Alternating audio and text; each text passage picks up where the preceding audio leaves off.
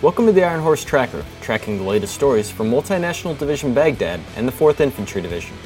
I'm Specialist Lucas Wysocki. As the Iraqi security forces are taking a larger role, their training is stepping up as well. Sergeant Kyle Pflieger explains. Multinational Division Baghdad soldiers are helping to stabilize Iraq every day. One way is to train the Iraqi security forces.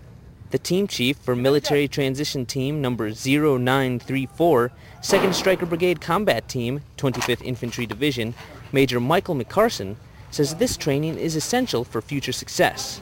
We need the Iraqi Army battalions to, to work like that, both at the company level, battalion level, and larger to enhance their capability and to relieve the stress of the American forces out there. All the hard work has big payoffs. It really raises their confidence and they've been working hard the past five days.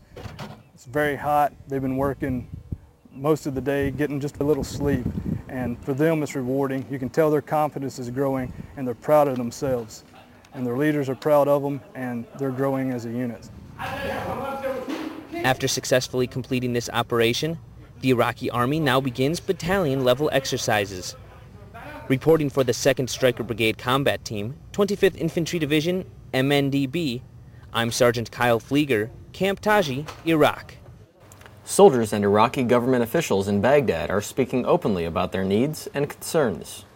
Specialist Michael Cox explains how council meetings are making that happen. A district advisory council meeting was held between Multinational Division Baghdad soldiers and local leaders from throughout all of Sadr City to discuss improvements and future projects for the district. Major Brian Horine, the civil affairs officer for the 3rd Brigade Combat Team 4th Infantry Division, talks about the topics of the meeting. Today we talked about uh, a back brief from the, uh, the government officials, uh, them telling us what projects they had in mind, uh, their needs, uh, the assessment of their areas.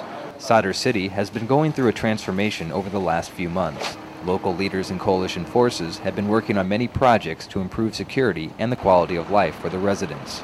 The weekly District Advisory Council meetings are proving to have a positive impact on the District of Sadr City, and every week new ideas are exchanged to propel the area to become more prosperous. Specialist Michael Cox, 3rd Brigade Combat Team, 4th Infantry Division Public Affairs Office, Baghdad, Iraq. That concludes today's Iron Horse Tracker. To learn more about the soldiers and units supporting Multinational Division Baghdad and the 4th Infantry Division, check out our website at www.hood.army.mil slash 4ID. From Baghdad, I'm Specialist Lucas Wysocki.